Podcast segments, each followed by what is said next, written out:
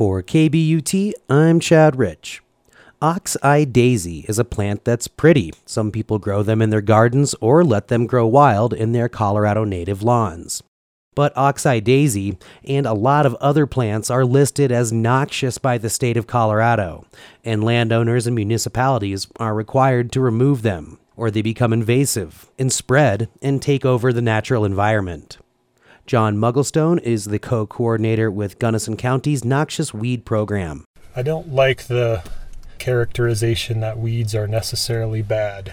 You know, they're just plants doing what plants are programmed to do.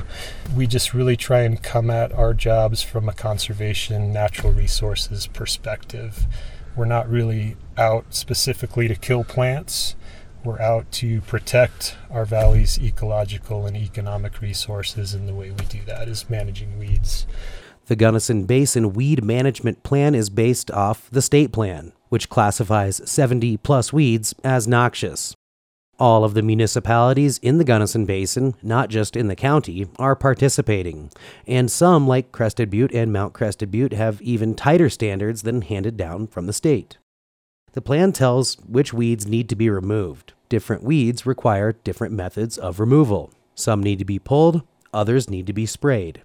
Mugglestone says controlling noxious weeds is one way to help native species thrive and be a good neighbor. Property values can be affected, livestock production can be affected, neighbors can be affected affected. So I think that, you know, controlling noxious weeds on on my property is good for my neighbors.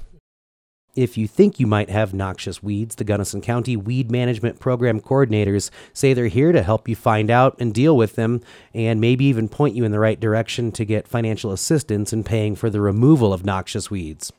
They're at 641 4393 and can be the starting point for noxious weed removal from small lawns in the towns to large ranches and acreages throughout the county. Chad Rich, KBUT.